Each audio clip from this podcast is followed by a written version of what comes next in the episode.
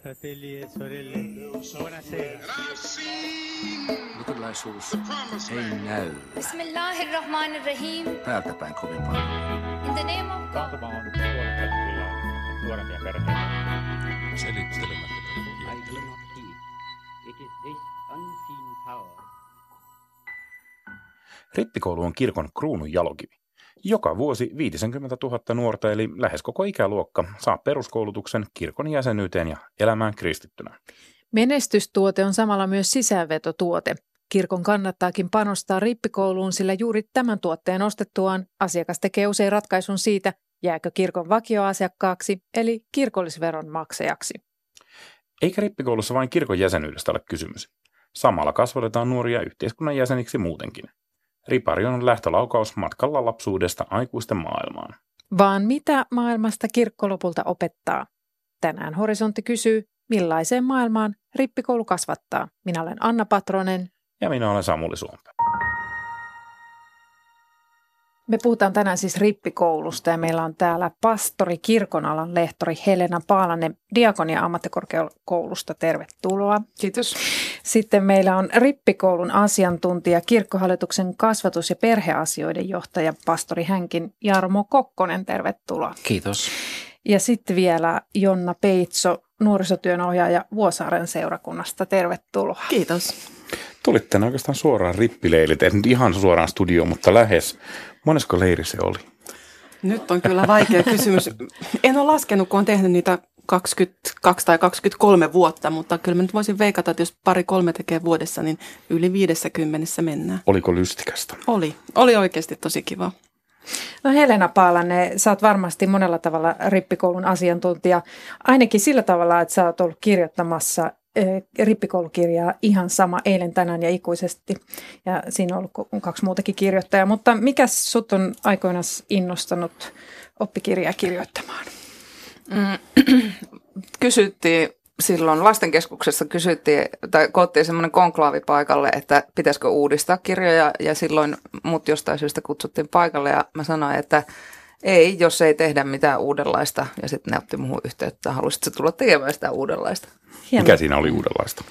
No se on ihan, en pysty näin radiossa näyttämään, mikä siinä on uudenlaista, mutta sekä visuaalisesti että tekstuaalisesti on hyvin poikke- erilainen kuin aiemmin. Ja sitten Jarmo Kokkonen, sinä puolesta katselet rippikoulua kirkkohallituksesta käsin asiantuntijan pestistä.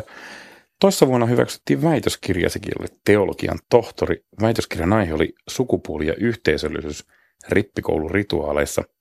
Mitä on rippikoulurituaalit? Rituaalit on niitä toisteisia, perinteisiä tapahtumia, tilanteita, juttuja, joita toistetaan ilman, että niiden sitä, mitä niissä tapahtuu tai mitä niillä tuotetaan, kovinkaan syvällisesti jäädään pohtimaan. Siis aamulla nostetaan lipputankoa, jos näin on ollut aina tapana, ja sitten lauletaan ruokalaulu, jos on laulettu aina, aina ennenkin. Ja tämmöisenä kulttuurisena tapoina ne on, ne on mielenkiintoisia, ne pitää sisällään myöskin semmoisia sisältöjä, joita ei, ei välttämättä tu- tulla ajatelleeksi, miksi näin tehdään ja mihin t- tässä pyritään. Entä sen sukupuolikysymykset? Minkä takia ne nyt tässäkin oli ajankohtaisesti? Eikö kirkossa mistään muusta voida puhua?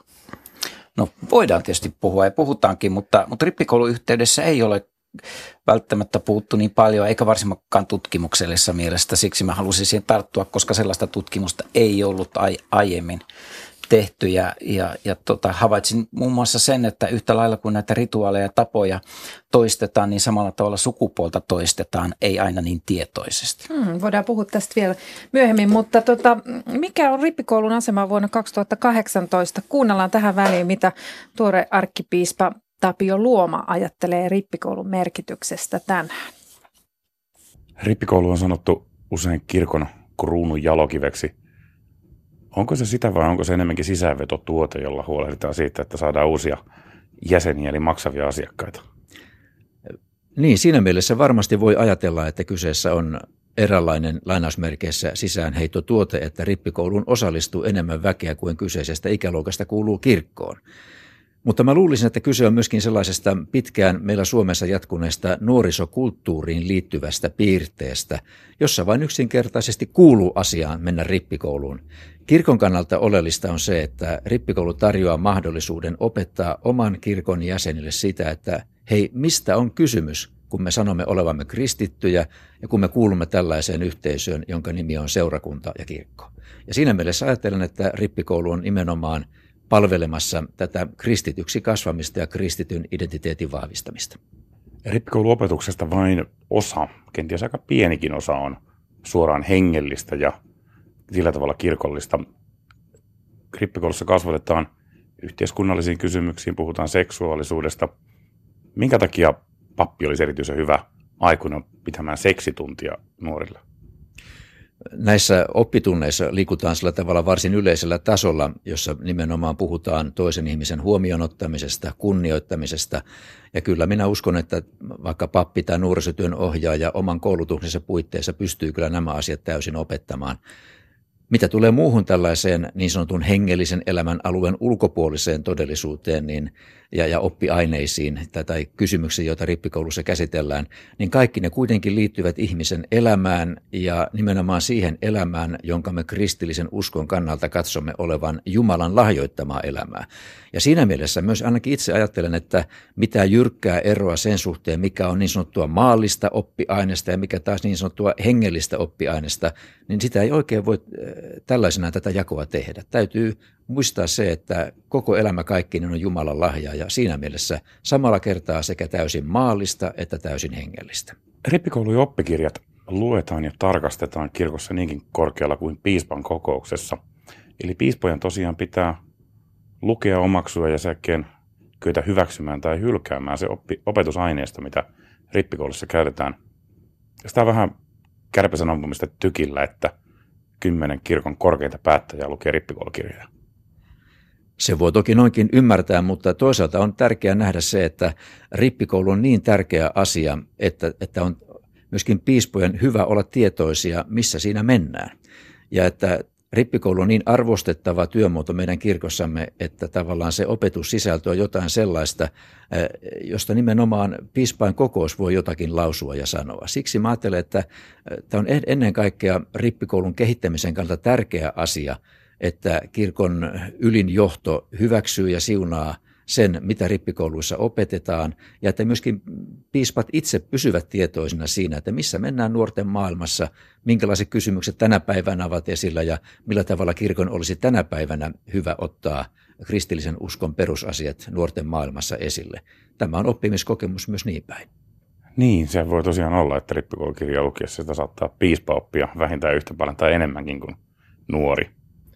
Usein on näin. Sen näkökulma josta nuori katselee maailmaa, vaihtuu aika nopeasti, tai ne, se tapa, millä asiat esitetään ja kysytään, saa yhä uusia ilmenemismuotoja. Ja siinä mielessä pidän tärkeänä sitä, että pysymme tietoisina siitä, että missä nuorten maailmassa mennään. Tuossa oli siis äänessä arkkipiispa Tapio Luoma ja me puhutaan täällä siis rippikoulusta, millaiseen maailmaan rippikoulu kasvattaa. Jonna Peitso, sä oot siis todellakin nuorisotyön ohjaaja piispat haluavat pysyä tietoisina siitä, missä nuorten maailmassa mennään, sanoi Tapio Luoma. Miten sä kuvaisit tämän ajan nuorten maailmaa, kun joka vuosi vedät näitä ripareita? No mun mielestä nuorten maailmasta on tullut paljon kiireisempää ja hektisempää ja vaativampaa.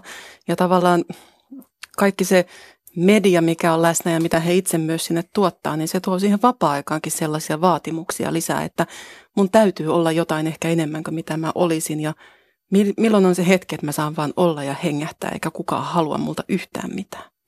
Vieläkö rippileirillä kerätään puhelimet pois samalla tavalla kuin kerättiin pelikortit silloin, kun minä olin nuori. No, meillä että ei, saa hengähtää. Meillä ei koskaan kerätä puhelimia pois. Ei, ei ole kerätty kertaakaan. Mm. No sitten tuossa oli tuo ajatus, arkkipiispa heitti tämmöisen ajatuksen, että ripari kuuluu nuorisokulttuuriin. Niin jaatko tämän ajatuksen, entä, entä te muut? Kyllä jaan tämän ajatuksen, että kyllä se kuuluu hyvin vahvasti. Joo, kyllä. Kyllä ajattelen vähän samalla tavalla kuin mitä Jarmo sanoi tuosta niistä automaattisista tavoista, jotka, mm. joita on lipunnosta ja ruokalauluja ja muuta, niin ehkä monessa suhteessa rippikoulu on myös yksi tällainen, niin kuin mikä kuuluu. Jollakin tavalla rippikoulun asemasta ja siitä, että se tosiaan automaattisesti kuuluu nuoren elämään, kertoo kai myös se, että kirkkoon kuulumattomatkin ovat kehittäneet edelleen näitä Prometheus-leirejä ja helluntalaisilla on kehittynyt rippikoulua vastaavaa toimintaa. Onko kirkko tässä nyt näyttämässä – mallia muillekin, Jarmo? No voi tietysti ajatella, että Suomen todellisuudessa niin kuin rippikoulun vaihtoehdot ovat enemmän tai vähemmän lainaa rippikoululle. Sitten taas toisaalta niin kuin laajemmin ajatellen on ehkä kysymys siitä, että tuossa ikävaiheessa on tilausta sellaiselle siirtymäriitille, jota nuoret itse pohtivat aikuistumista. Myöskin vanhemmat pohtii sitä, että miten tästä pienokaisesta on jo näin, näin pieni aikuinen tulossa ja miten me tästä selvitään. Ja siinä mielessä otetaan myös kiitollisuudella vastaan se kasvatuksellinen tuki, jota löytyy kodin kodin ulkopuolelta ja myös tämä liittyy myös, että vanhemmat kyllä arvostavat rippikoulua. Miten siellä arjessa Vuosaari, jossa työskentelet, Jonna, on koko ajan monikulttuurisempi kaupunginosa? Mm. Vaikuttaako se siihen, että kuuluuko rippikouluasiaan? Tämä no, on kuitenkin vain kristittyjen ja kirkkoon kuuluvien juttu vai mitä? No mulla on ollut semmoinen muutama mielenkiintoinen kokemus, että on saanut riparille musliminuoren mukaan muutaman kerran, että he on tulleet sen, sen vuoksi, että heidän kristityt kaverit on olleet menossa riparille ja he on kuullut, että se voisi olla mielenkiintoinen juttu. Ja sitten on sovittu vanhempien kanssa, että kuinka siellä leirillä ollaan ja, ja hyvin on mennyt. Että heitä ei ole tietenkään kastettu tai konfirmoitu sen jälkeen, mutta riparilla on osallistuttu kaikkeen. Mites, saako muslimi, esimerkiksi muslimi, saako hän leiriltä, leirillä joitakin erityisvapauksia tai otetaanko hänet jollakin tavalla erityisesti huomioon? Ei saa mitään erityisvapauksia. Että se leiri on kuitenkin niin iso kokonaisuus, että jos siellä yhdellä olisi jotain erivapauksia, niin silloin se ei ehkä toimi, että kaikki osallistuu kaikkeen. Mitä tätä rippikoulun sisältö, kuka siitä rippikoulussa, rippileirillä oikeasti vastaa? Vetääkö papit tätä hommaa nuorisotyönohjaajat? Kuka siellä päättää, mitä lapsille käytännössä opetetaan? No opetuksellisesta vastuusta, tai opetuksellinen vastuuhan on yleensä teologilla – mutta kyllä se, niin kuin, se ainakin oma kokemukseni on se, että kuitenkin sitä jaetaan, niin kuin käytännössä sitä jaetaan nuorisotyöntekijän kanssa tosi vahvasti, että, mutta onko se, onko se enemmän niin kuin, että paperilla se on teologin mm. vastuulla? Mm. No meillä ainakin Vuosaaressa, kun meillä on käytössä dialogipedagoginen rippikoulu, niin se tarkoittaa sitä, että me kaikki ollaan kaikessa läsnä koko ajan. Eli kaikki kolme opettajaa on kaikilla oppituokioilla mukana ja Ehkä me saatetaan jakaa sillä tavalla, että hei vedä sä nyt päävastuu tästä näin, mutta me kaikki osallistutaan siihen. Eikä, ehkä meillä sitten se teologi on niin kuin paperilla enemmän vastuussa, että me ollaan tasavertaisia ainakin kaikki. Tämä, mitä Jonna kuvat, on kyllä hyvin tavoiteltavaa ja moni muunkin seurakunta onnistuu siinä, että kun sitä aikuiset ja isoiset tekee yhdessä, niin sehän kertoo myös nuorille siitä, että tämä on yhteinen juttu, eikä tässä ole erikseen sun juttuja ja mun juttuja tai semmoisia, mitä toinen ei, ei osaisi, jos jos haluaa. Ja kyllä toisaalta kirkossa on myös pyritty vähän murentaa sitä, että myös tämmöisiä teologisia perinteisiä aiheita, vaikka sakramentit voi opettaa nuorisotyönohjaaja yhtä hyvin ja pappi voi olla se, joka puuhaa ja leikkii ja tekee kaikkea muutakin, koska sillä kaikilla muullakin kuin aina opetuksellisella aineksella on yhtä paljon merkitystä siinä kokonaisuudessa. Niin, Jarmo Kokkonen, sä todella olet kasvatus- ja perheasioiden johtaja kirkkohallituksessa. Miksi kirkolla on kasvatustyötä? Miksi kirkko katsoo voivansa kasvattaa nuoria? No niin, tämä onkin iso ja laaja kysymys. Varmaan se lähtee siitä yhtäältä niin kuin ihan niin kuin Jeesuksen omista sanoista ja lähetyskäskystä ja, ja opetuskäskystä ja tällä tavalla, mutta, mutta toisaalta myöskin siitä näkökulmasta, että, että lapset ja nuoret yleensä tarvitsevat muitakin kasvattajia, kasvattajatahoja kuin omat vanhempansa ja se on, se on monella tapaa myös väistämätöntä. Ja koululla on ollut tällainen tehtävä ja on, on niin kuin oikeastaan laajempi kasvatuksen tehtävä tänä päivänä kuin on ollut aiemmin. Ja, ja kirkko on halunnut tässä olla pitkin matkaa vanhempien ja nuorten kasvun tukena, ei mitenkään ainoana ja tänä päivänä ei myöskään niin kuin semmoisen, jolla olisi joku hegemonia tai, tai etulyöntiasema, mutta jakamassa vastuuta ja antamassa omalta osaltaan tukea. Selena, Jonna, mitä annettavaa teidän mielestä kirkolla on? Jos mä ajattelen niin kirkollisen koulutuksen näkökulmasta, niin tuollahan siellä teologisissa joillakin luennoilla istunut itsekin tässä viimeisen 20 vuoden aikana, enkä mä oikeastaan ainakaan itse muista eksynyt koskaan sellaiselle luennolle, joka olisi valmistanut tosiasiassa vetämään rippileiriä kasvattamaan nuoria. Nuorisotyön ohjaajilla toivottavasti vähän paremmin. Joo, ei te, mä, mulla, mulla, mähän olen siis myös nuorisotyöohjaaja. Me ollaan Jonnan kanssa kurssikavereita. tota, ää, niin joo, siis ei teologisessa ollutkaan muuta kuin soveltavissa opinnoissa. Taisi olla joku, leikitään, että täällä on rippikoululeiri ja sai pitää joku 15 minuutin, että ei se nyt kauheasti valmista siihen. Mutta mitä annettavaa niin kuin, mitä annettavaa, ai, mitä annettavaa teologilla. En mä tiedä, Jonna, mitä sun mielestä? No, no mä ajattelen sillä tavalla, että, että ehkä se annettava voi olla siinä, että huomaa, että, että niin kuin se kristillisyys ei ole jotakin, mikä on jossain erillään ja jossain kirkossa, vaan, vaan se itsensä läpileikkaa tätä meidän yhteiskuntaa. Että herättäisi niitä nuoria niin kuin havaitsemaan, että miten iso osa meidän normeja tai sellaisia tapoja, miten on, halutaan tehdä ja kohdella toisia, että se nouseekin sieltä kristinuskosta. Niin sit, saanko mä vielä me, Toki. mennä tähän, mä, niin kuin, tai, tai mä mietin kyllä lähinnä sitä, että mihin niin kuin kasvatetaan, niin mä, mä niin kuin ajattelen sit kuitenkin niin kuin sitä, ää, sitä niin kuin oikeasti sisällöllisesti se sanoman kanssa. Ja ky- kyllä niin kuin kirkon kasvatustoiminta varmaan lähtee siitä, että mä tiedän, että kuulostaa hirveän hihulilta, mutta se, että siellä kasvatetaan niin kuin Jeesuksen seuraamiseen, joka ta- tarkoittaa sitä, että ei, ei niin kuin sillä että että nyt silmälaput päähän ja lähde kulkemaan tuota hyvän paimenen ääntä kohti niin kuin t- jotenkin sokeana, vaan siis sellaisia, että ihan oikeasti niin kuin, se on elämää muuttavaa, jos, jos tota, lähtee jäljittelemään Jeesuksen elämää. Mm. Jarmo Kokkonen, millaiseen maailmaan rippikoulun on tarkoitus kasvattaa nuorta?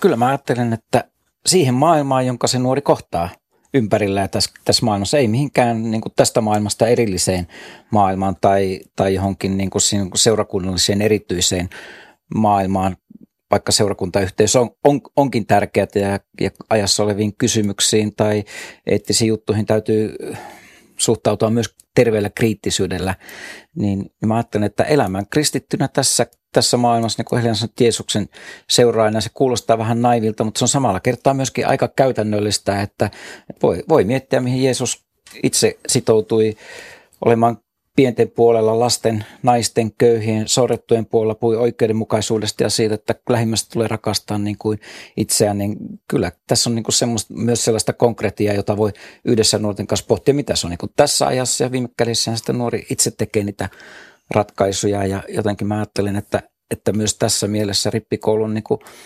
omaksi itseksi kasvamisen mahdollistamista mm. ja tukea siellä.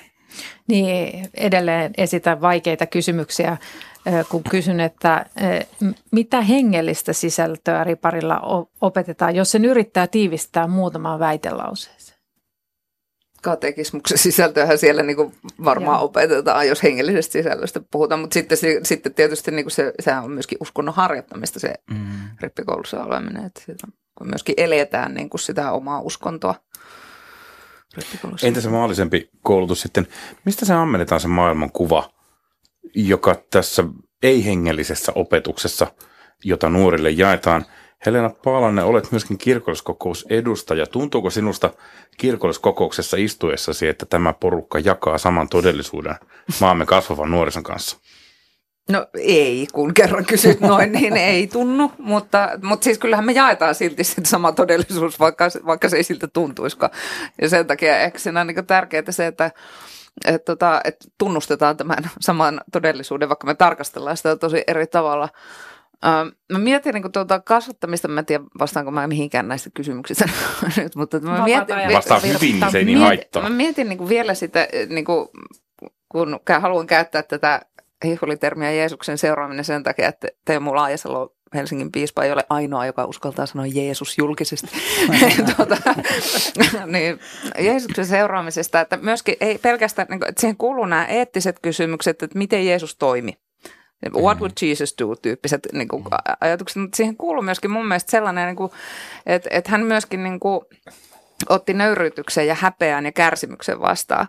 Ja jos mä niin kuin rippikouluopettajana pyrin äh, kasvattamaan nuoria sellaiseen maailmaan, jossa sun elämän täytyy olla ihanteellinen ja että sun täytyy, sulla täytyy olla niin kuin tosi kiiltävät fasadit, että sä kelpaat tämmöiseen niin kuin kristittyjen pyhien yhteisöön, niin silloin mun mielestä niin kuin, Äh, silloin mä en seuraa Jeesusta. Mä, mun mielestä se, niin kuin se tarkoittaa myöskin sitä, että jokainen ihminen oikeasti voi tulla sellaisena kuin mitä on, oli sitten vaikka jotakin kärsimystä tai häpeää tai jotakin sellaistakin. Onko rippikoulun tarkoitus uskonnollistaa se nuori, saada hänet seuraamaan Jeesusta siinä muodossa, että hän ottaisi Jeesuksen vastaan, vastaan ja tulisi uskoon? No kyllä mun mielestä tämä on vierasta painotusta niin kuin keskiverto luterilaisuudessa. Samalla kannattaa niin olla jotenkin niin nöyrä tässä, että, että, että nuoret itse sanoittavat asioita myöskin eri tavalla kuin aikuiset, että kuka tuli uskoa ja millä tavalla, mitä kaikkea siihen liittyy myönteistä tai vähemmän myönteistä, useimmiten aikuisten omia kysymyksiä ja, ja nuoret, nuoret eivät ole niin näistä välttämättä kiinnostuneita, että, että sillä tavalla sallitaan nuorille myöskin se, se vapaus. Totta kai jos, jos niin kuin on jotain hen, henkistä tai hengellistä vaikuttamista tai tämmöistä, mikä viittaa manipulaatioon ja sellaisen, niin kaikki sellainen on ankarasti kielletty ja sellaisen ei pidä sortua tietenkään, mutta että ei myöskään ole kristillisyydessä mitään sellaista, mitä kannattaisi jotenkin pantata tai hävetä tai sanoa anteeksi, mutta meillä olisi tämmöinenkin juttu tässä. Päinvastoin nuorta arvostaa avoimuutta ja rehellisyyttä ja, ja keskiverto nuori kysyy myöskin sitä, että mikä täällä on sellaista, mitä mä en saa muualta. Ja se liittyy nimenomaan siihen sen us, uskoon ja sen henkilökohtaisiin merkityksiin. Niin, nyt kun puhutaan lapsista ja nuorista, niin yleensä kirkko papereissaan kirjoittaa tämmöisestä turvallisesta hengellisyydestä, että mm-hmm. kirkko haluaa edustaa tämmöistä turvallista hengellisyyttä, niin mitä tämä turvallinen hengellisyys on ja kuka sen niin määrittelee, mikä on turvallista? Mm-hmm. No yksi on mun mielestä se, että sallitaan se vapaus nuorelle. Itse sanoittaa, itse tuntea, itse, itse kokea tässäkin asiassa mun johtajatus on ollut, että usein nuori itse aavistaa sen, mitä hän tarvitsee. Ja aikuisen tehtävä olla rinnalla kulkia ja tukia enemmän kuin valmiiksi sanoittaja tai valmiiksi tekijä. No Jonna, minkälainen ää, tietotaso näillä riparilaisilla on kristinuskon kysymyksistä tai kristiuskosta? Onko heille hengellisiä kysymyksiä, kun he tulevat riparille? Mikä se on tämmöinen näppituntuma on? Me aika usein teetetään ennen leiriä semmoisia elämänkysymyksiä, että nuoret voi kirjoittaa paperille kaikki ne asiat, mitä haluaisi pohtia riparilla tai mihin saada vastauksen, eli se tehdään nimettömästi. Niin siihen kyllä tulee yllättävän paljon hengellisiä kysymyksiä. Ja sitten niitä riparilla ne on kaikki jaoteltu aihepiireittäin, että Jumalaan liittyvät kysymykset ja näin päin pois. Ja kaikki kysymykset laitetaan kaikkien nähtäville ja esille ja mitään ei rajata pois. Että kaikki tietää, että nämä on meidän ryhmästä. Ja siinä on ehkä hyvä pohja lähteä miettimään sitten niitä kysymyksiä nuorten kanssa, koska se motivaatio nousee siitä, että joku meistä on ollut kiinnostunut näistä. Et me pyritään muutenkin siihen, että se ei ole tavallaan ohjaajalähtöistä, että me tuottaisi sinne se, mitä nyt käsitellään, vaan että se kaikki nousisi niistä nuorista ja siitä ryhmästä. Sanoit tässä, että mietitään niitä kysymyksiä yhdessä nuorten kanssa. Tuo kuulostaa siltä, niin kuin siellä ei opetettaisi ollenkaan. Tässä on kuitenkin uudistettu rippikoulu opetussuunnitelma ja otetaan käyttöön viimeistään ensi vuonna. Kuinka paljon siellä on vapauksia? Vai missä määrin te asiantuntijat sitä kirkkohallituksesta määräätte, mitä rippikoulussa opetetaan piispojen välityksellä, jotka taitavat vissiin laittaa nimensä paperiin kuitenkin? Niin, kokonaiskirkon tasolla on yhteisiä periaatteita ja ikään kuin semmoisia kehyksiä tai, tai niin kuin tämmöinen karkea kuva siitä, siitä, mitä tämä kristinuskon kokonaispaketti on. Ja siihen sisältyy niin kuin tuttuja asioita, uskon tunnustus, isä, meidän rukous, Herran siunaus, tällaiset asiat tulee rippikoulussa yhtä kaikki tutuksi, mutta kyllä sitten yhtä, yhtä lailla on niin kuin muistettava, että se paikallinen seurakunta pohtii, että mitkä on täällä meidän paikallisia kysymyksiä tai mitkä keskusteluttaa nuoria täällä ja niin kuin Jonna kuvasti, että mitkä on tämän ryhmän kysymyksiä ja yksittäisen nuor, nuorin kysymyksiä. Tässä on nämä molemmat suunnat ja, ja niiden kohtaaminen hyvällä tavalla ja siinä hyvässä kohtaa on, on yksi sellaisen onnistuneen rippikoulun salaisuus. Kerro Jonna joku esimerkki. Mikä olisi erityisen vuosaarelainen kysymys, jota leirillä on pohdittu? Voi apua. En, en osaa sanoa yhtä yri, erityisen vuosaarelaista kysymystä, koska kun ne listataan ne kysymykset, niin niitä on varmaan siis 80-150 ja mm. äärilaidasta toiseen. Joo. No mutta tosissaan emme elä enää yhteisten faktoja katsomusten kirkossakaan. Niin miten paljon tämän opetuksen sisällöt sitten mahtaa vaihdella se rippikouluvetäjän mukaan? Että sanoit tuossa, että voi mm. olla vähän eri paikoissa erilaista, mutta – Kyllä se, kyllä, se, kyllä se vaihtelee. Ehkä, ehkä johtaja kirkohallituksesta perhe, perhe- ja kasvatuksen yksiköstä niin ei voi sanoa, mutta, tai minä tiedän voitko sä sanoa, mutta kuitenkin kyllä, kyllähän se nyt vaihtelee.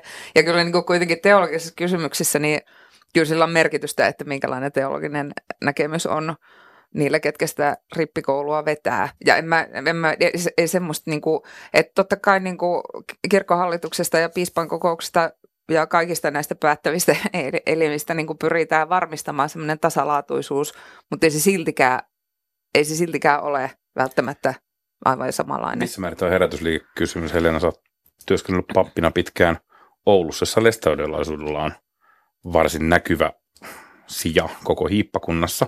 Ja toisaalta vastaavasti tällä viikolla on uutisoitu kovasti sitä, että muistutettu uutisissa siitä, että evankelinen herätysliike ei hyväksy sinua papiksi. Miten sä uskot, että tällaiset kysymykset näkyy rippikoulussa? No siis on Oulussa, tai siis sanotaan, että niin kuin sekä evankelisuuden että leistadiolaisuuden osalta, että sikäli niin kuin se leistadiolaisuus näkyy tosi vähän meillä rippikoulussa, koska he käy omat, oma herätysliikkeen rippikoulu. Ja tota, mutta, se, mutta Oulussa se nyt niin kuin näkyy sen takia, että kun se on niin, niin hirveän niin kuin iso kulttuuri, niin kuin kulttuuri Oulussa, niin totta kai niin kuin nuoret esimerkiksi, jos, me, jos, me, jos Oulussa me kysyy nuorelta, mm. että mitä, minkä, minkälainen ihminen on uskovainen, niin siellä tulee ei katso televisio, ei käytä ehkäisyä, tupakkaa voi polttaa, mutta ei saa tanssia eikä meikata. Eli siis, niin kuin, että ne otetaan ne niin kuin ylipäätänsä ne usko sisältöihin liittyvät jutut niin kuin sieltä leestadiolaisesta liikkeestä. Ja en mä tiedä kuinka paljon niin kuin evankelisuutta sitten, että käykö hekin niin kuin enempi oma herätysliikkeen leirillä, mutta kuitenkin ää, mä en, niin kuin, tai rippikoulussa, mutta mä en, ei se, niin kuin, ei se meillä näy siis siinä itse rippikoulussa, etteikö niin kuin voisi naispuolisen papin kanssa olla tekemisissä tai missä tämmöisessä. Mm. Eli kirkollinen todellisuus on entistä monivärisempää, mutta samalla myöskin kuppikuntaistuu, jos siis eri herätysliikkeiden nuoret käyvät rippileirinsä erikseen. Niin Kyllä, siellä, kyllä sitä niin kuin niinkin, niinkin voi ajatella. Mutta eihän se ole mielestä. mikään tämän hetken ilmiö, että sehän on pitkään Niin, niin, ollut niin, se niin, perinne, on. että käyvät omansa. Kyllä. Mm. No entäs sitten nämä ulkoiset puitteet? Nykyään ripari voi käydä vaikka lasketellen tunturissa, ratsastusrippikoulussa, Israel-ripari, Tuhat euroa, Tuhat katsoimme euroa. juuri hinta, Mm. hinnastoa. päiväripari sen sijaan 40. Että tota, onko tämä vähän eriarvoistava käytäntö? Mitä te tästä ajattelette? No tässä on varmasti sellainen elitismin vaara, joka täytyy niin tunnistaa ja ottaa, ottaa huomioon. Että, mutta se, että mikä se on se etuliite siinä edessä, niin sehän, sehän ei lopulta ole niin tärkeää, vaan se rippikoulu on se tärkeä. Ja kun me tehdään yhteistyötä vaikkapa jääkiekkoliiton kanssa, niin monen kertaan on keskusteltu läpi se, se että, että kun käydään rippikoulua, niin käydään rippikoulua. Ja, ja se ei tapahdu jääharjoittelun ehdoilla, vaikka siihen voi liittyä sitäkin, jos vanhemmat ja nuori niin, niin haluavat valita ja ovat valmiita siitä sy- myös maksamaan e- eri, eri tavalla pa- paljon. Että kyllä tämä on semmoinen laadun varjelukysymys myöskin ja semmoinen mielekkyys kysymys, että, että musta on ihan ok, että suuressa seurakunnassa, jos siellä on 25 rippikoulua, niin siellä voi, voi olla eri hintaisia ja eri tavalla toteutettuja vaihtoehtoja, koska nuorilla on silloin vaihtoehtoja. Mutta jos niitä vaihtoehtoja on vaan vähän ja kaikki on esimerkiksi kalliita, niin silloinhan homma ei mene niin kuin se pitää mennä. Meillä Vuosaarissa on ollut erikoisripareita, mutta niillä on ollut sama hinta. Että vaikka joku luovan toiminnan Mm. ripari tai musaripari, niin se on ihan sama maksu kuin muillakin leireillä. Tässä tällä viikolla sosiaalisessa mediassa näkyy ihan kiehtovalla tavalla se, että jos rippikoulussa on tarkoitus opettaa rippikoululaisia kyseenalaistamaan asioita, niin jollakin leirillä oli, tai jossakin rippikoulussa oli, taisi olla päivärippikoulu, oli oppi mennyt perille. Helena, teidän kirjoittaminen riparikirja nostettiin Twitterissä esiin. Sieltä oli otettu kuva tällaista yhdestä tehtävästä. Tehtävässä piti yhdistää erilaisia asioita, joko mieheyteen tai naiseuteen, ja näitä asioita oli esimerkiksi tanssiminen, kilpailuvietti, halu hoivata ja armeija jutut. Ja rippikoululla on nyt kovasti kyseenalaisti tätä tehtävää samalla kirkon keskiaikaiset sukupuoliroolit, niin kuin hän nimitti. Mistä tässä mahtoi olla kysymys? No siis ihan mahtavaa, että rippikoululainen on kyseenalaistanut sellaisen tehtävän, että ei voi muuta kuin hurrata, vaan tota, no siis meidän kirjassa siis kyseisen tehtävän osalta siis kysymys on siitä, että siinä oli niinku tarkoituskin niinku tämmöisiä sukupuolistereotypioita nostaa esille, mutta se ei tuu siinä kirjan niinku siinä, siinä rippikoululaisen kirjassa sille esille, että se on niinku opettaja oppaassa sitten se ohjeistus niin kuin sen tehtävän käyttäjä ja sen, ja se on esimerkiksi yksi asia, mitä pitäisi muuttaa. Mutta että kyllä mun täytyy niin kuin sanoa, että, että, että kirja on kymmenen vuotta vanha ja kyllä, niin kuin, kyllä mun täytyy niin kuin myöntää myöskin se, että niin kuin oma tietysti, että, että ihan oikeasti maailma niin kuin muuttuu, mikä on hienoa, että se muuttuu, mutta että kymmenen vuotta sitten mä luulen, että mä en, tii, mä en ole ihan varma, että voitte korjata, jos mä oon väärässä, mutta musta tuntuu, että kymmenen vuotta sitten oli erityisesti tapetilla niin kuin seksuaalisuuteen liittyvät kysymykset. Ja me niin kuin jotenkin si- siihen yritettiin jota, jotenkin niin kuin sillä tavalla, että siihen keskitettiin. Ja musta tuntuu, niin kuin, että tämän kymmenen vuoden periodin ajalla, niin vasta nyt niin kuin ainakin itse on, ja musta tuntuu kyllä, että myöskin yhteiskunnallisesti on enempi herätty niin kuin sukupuolisuuden kysymykseen. Että kyllähän se näkyy niin kuin myöskin op- opetushallituksen näissä, mitä, mitä he on linjannut, että, että, että jos sieltä, niin kuin, että, tai siis ei jos, vaan sieltä kirjasta löytyy myös niin kuin muitakin semmoisia, missä mun mielestä itse tekijänä tuntuu, että ne on liian sukupuolistereotyypitettyjä juttuja ja tulemme sitä uudistamaan. Niin, nyt uudistatte kirjaa tosiaan kymmenen vuotta on kulunut ja maailma on muuttunut. Millä tavalla huolehditaan siitä, että se rippikouluopetus uudistuu myös sellaisissa rippikouluissa, jotka eivät käytä rippikoulukirjaa? Jonna, miten te huolehditte opetuksen ajanmukaisuudesta, kun teillä ei ole tätä kirjaa käytössä tukenanne? No me tietysti hartaasti luimme kaikki yhdessä tämän uuden rippikoulusuunnitelman ja meillä oli iso palaveri sitten tai tämmöinen päivän kestävä kokous, missä pohdittiin sitten, että mitä näistä mahdollisesti toteutuu jo meillä tai mitä aletaan sitten muuttamaan. Että, että aktiivista työtähän se niin kuin vaatii. Ja ehkä se vaatii uudistumiskykyä työntekijöiltä, että, että se on monesti se haasteellisin paikka, että työntekijät voi ajatella toisella tavalla ja lähteä ottaa harppauksen johonkin tuntemattomaan. Mm. Ja aina täytyy muistaa myös se, että, että jos onkin niin, että aikuiset haluaa kasvattaa nuoria, niin nuoret kasvattaa aikuisia kaiken aikaa. Ja, ja nykynuoret on monet aika valveutuneita, tietoisia näistä kysymyksistä, joita ajassa liikkuu. Heillä on mielipiteitä, joita he rohkais, rohkaistuvat myöskin esittämään. Ja kaikki tämä on myönteistä, koska siitä syntyy myös sitä vuorovaikutusta, jossa oppijoita on niin kuin molemmin puolin. No, viime vuonna Malkus ry toteutti verkkokyselyn ja, ja sen mukaan 42 prosenttia sukupuoli- ja seksuaalivähemmistöistä koki rippikoulun ahdistavana ja samassa kyselyssä 93 prosenttia totesi, etteivät kertoneet kuuluvansa seksuaali- tai sukupuolivähemmistöön omalla rippileirillään. Mitä ajatuksia tämä herättää?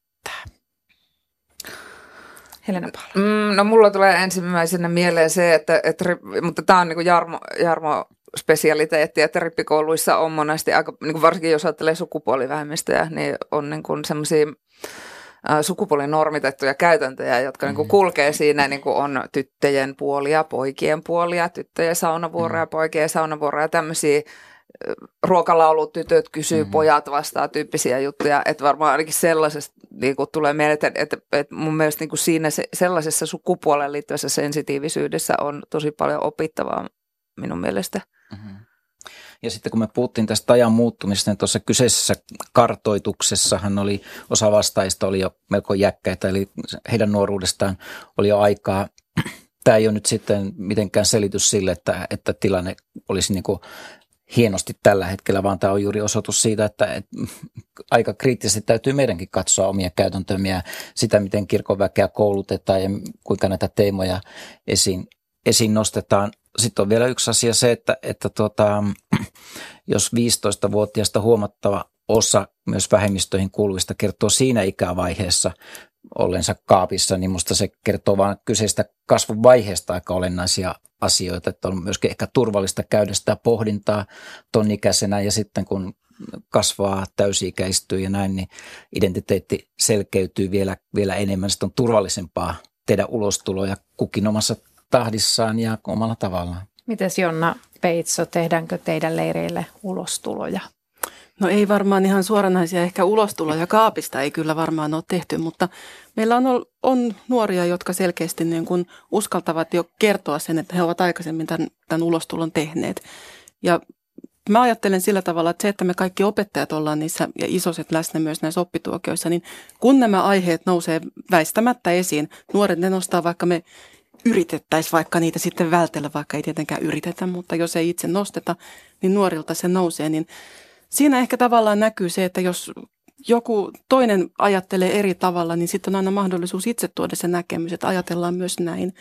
Että pyritään niin kuin siihen, että, että meillä ajatellaan asioista eri tavalla ja yritetään niin kuin ymmärtää tavallaan niitä toisten ajatuskantoja, että sitä kohti niin kuin päästäisiin. Helena, oletko Joo, joo, mä mietin niin kuin sitä, että ylipäätään niin kuin seksuaalisuuteen ja sukupuoleen liittyvät kysymykset, nämä on niin kuin murrosiän keskeisiä teemoja, joita niin kuin mur- murrosiässä just nimenomaan otetaan haltuun. Ja sen takia on niin kuin tärkeää, että ollaan myöskin niin kuin val- valveutuneita sen suhteen, mutta se ei ollut se mun pointti, vaan mun pointti oli se, että, että vaikka niin kuin, niin kuin varmaan tästäkin puheesta, mitä me tässä puhutaan, niin kuulee sen, että, että suhtautumistapa on varsin niin kuin yleisesti niin kuin hyvinkin, miksi, miksi sitä voi sanoa, että just pyritään rakentamaan semmoista turvallista miljöitä, mutta että kyllähän, se, niin kuin, kyllähän sekin on myönnettävä, että kyllähän niin kuin kirkko tavallaan julkisesti instituutiona antaa hyvin ristiriitaista viestiä. Ja kyllä nuoret niin kuin tekee sitä omaa omaa niin kuin tutkiskelua siinä, että mikä minun suhde on tähän julkiseen vie- institutionaaliseen viestiin, jonka kirkko lähettää.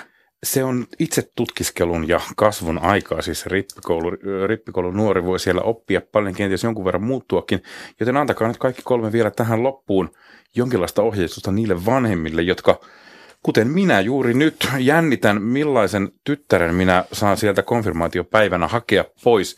Miten minä lap, nuoren, korostan nimenomaan nuoren vanhempana, vastaanotan sen kaiken kasvun, mitä tässä ajassa on tapahtunut. Se jännittää vähän. Mm. No mun, mun vinkki, ajattelin myös tätä tästä isänä ja, ja tytärten ja myös poikien isän, että isän tehtävä on ihailla lapsia. Okei, se hoituu. Mitäs muut? Ää, No mulla ei, ole, mulla ei ole lapsia, niin mä en pysty sanomaan, eli siis mm, niin kuin tuolla tavalla tuosta asiasta mitään, mutta mä, mä ajattelen sillä, että ehkä niin kuin isä joutuu ja äiti joutuu tässä tilanteessa niin kuin ottamaan niin kuin sen tunteen itsessään haltuun, että miltä se musta tuntuu, kun tämä lapsi on nyt raottanut ovea johonkin sellaiseen maailmaan, mihin mä en enää kuulu. Että hänellä on syntynyt jo se oma rippikoulukokemus siellä ja, ja vanhempi, sinä et kuulu tänne. Sinun lapsesi eivät ole sinun. Mulla oli ihan sama kuin Helenalla, että mä ajattelin, että se on niin hyväksyttävää, että se jää sulle salaisuudeksi. Että siellä on tapahtunut niin paljon, että niitä ei mitenkään voi niin kuin tavallaan nostaa siihen keittiön pöydälle ja iltapalan aikana ja keskustella, että tällaista siellä oli. Vaan sä voit elää mukana ja katsoa päivä kerrallaan, että mitä sieltä ehkä on hänelle löytynyt. Hei, meidän yhteinen aika päättyy tähän. Kiitos Helena Paalanne, Jarmo Kokkonen, Jonna Peitso. Kiitos. Kiitos. Kiitos.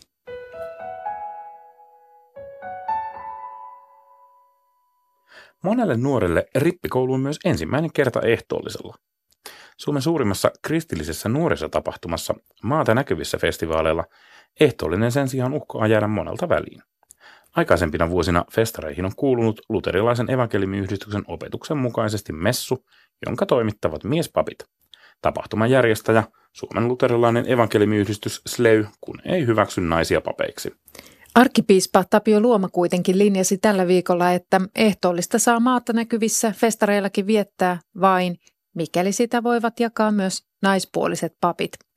Arkkipiispa Tapio Luoman mukaan kyse ei ole pelkästään Sleyn omasta asiasta, vaan siitä, että kirkon tapahtumissa ei voi järjestää messuja, joissa naiset eivät voi pappina palvella.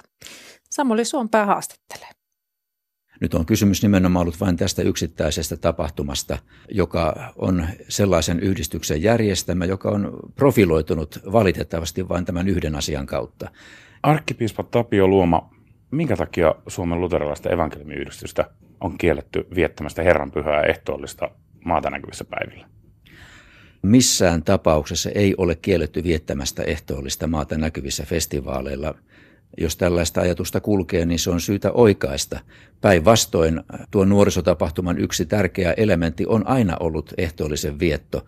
Ja haluaisin mielelläni nähdä, että myös jatkossa ehtoollista voitaisiin tuossa tapahtumassa viettää. Tapa ja menetelmät, joilla ehtoollista on järjestetty ja on ajateltu järjestää, eivät ole linjassa sen kanssa, mikä on meidän kirkkomme käsitys ehtoollisen merkityksestä. Ja siksi on tärkeää, että tässä asiassa pyritään löytämään ratkaisu, jossa kirkon linjaus myöskin on mukana. Mitä haittaa siitä olisi, että Turussa urheiluhallissa olisi kerran vuodessa ehtoollinen, jossa papit ovat miehiä? Viime syksyn kokemus osoitti sen, että tämä asia ei ole ollenkaan niin yksiselitteinen kuin mitä ehkä aikaisemmin on ajateltu. Maata näkyvissä festivaaleilla on suuri valtakunnallinen näkyvyys ja se on kirkkomme kannalta yksi tärkeimpiä nuorisotapahtumia. Se ei ole pelkästään yksittäisen järjestön tapahtuma, vaan kyllä sillä on myöskin väistämättä se ilme, että se on kirkon tapahtuma. Ja siksi minusta on tärkeää, että se mitä kirkon nimissä tapahtuu on myöskin linjassa sen kanssa, mitä kirkossa on yhteisesti päätetty. Ja haluan korostaa vielä sitä, että haluaisin antaa kaiken tukeni – ja toivon, että kirkko voisi antaa kaiken tukensa festivaalin järjestävälle järjestölle niin, että tämä tapahtuma menestyisi ja että yhä uudet nuoret voisivat löytää sinne tiensä. Millä tavalla piispat varsinaisesti voivat päättää ehtoollisista omien hippakuntiensa alueella? Keskeisessä roolissahan tässä asiassa ovat, kuten niin monessa muussakin asiassa, paikalliset kirkkoherrat – ja kirkkoherran, joka on muuten minusta meidän kirkkomme kaikkein tärkein johtajan virka, niin juuri kirkkoherrat joutuvat kantamaan sen, sen helteen ja ne paineet, joita tulee vaikkapa tämänkaltaisissa asioissa. Ja siinä mielessä ajattelin, että piispan tehtävänä on tukea ja kannustaa ja jollain tavalla seisoa kirkkoherrojen rinnalla silloin, kun he omassa seurakunnassaan etsivät tapaa, joka koituisi kirkon parhaaksi. Ja yhteistyössä tätä kirkkoa viedään eteenpäin. Tässä varmaan nousee joka tapauksessa huoli, että aikovatko piispat nyt pakottaa kaikki hengelliset kesäjuhlat uuteen käytäntöön ehtoollisen suhteen? En haluaisi käyttää sanaa, sanaa pakottaminen tässä yhteydessä, koska evankeliumiyhdistys on profiloitunut oikeastaan julkisuudessa yksinomaan valitettavasti vain tämän virkakysymyksen kautta, niin silloin myöskin aika paljon sitä hyvästä, mitä järjestö on tehnyt ja tekee seurakuntien keskuudessa – ja muutenkin, niin se jää pimentoon. Ja siksi olisi tärkeää, että tässä asiassa juuri tämän järjestön kanssa asiat voisivat mennä eteenpäin. No mikä sitten olisi se tapa, että Slave profiloituisi jotain muutakin kautta kuin naispappaiden vastuttamisen kautta? Olisi tavattoman hyödyllistä, jos evankeliumiyhdistyksessä jollakin tavalla selvitettäisiin, minkä takia juuri tuossa ehtoollisen asettamisessa ja viettämisessä kulkee se raja, missä täytyy osoittaa että virkakäsityksestä ollaan toista mieltä. Mä luulen, että tämä on se kaikkein kipein ja tärkein kysymys, johon toivoisin ennen pitkään löytyvän hyvän ratkaisun. Arkkipiispa Tapio Luoma, otit vastaan uuden viran juuri ennen kesälomaajan alkua. Paloiko lomat vai onko arkkipiispalla aikaa kesälomalle? Kyllä minä hieman saan kesälomaa pitää. En ennättänyt yhtään tässä viran vaihdosvaiheessa hengähtää ja nyt sitten tuntuu siltä, että kyllä se loma kieltämättä varmaan tarpeeseen olisi. Kiitoksia arkkipiispa Tapio Luoma. Kiitoksia.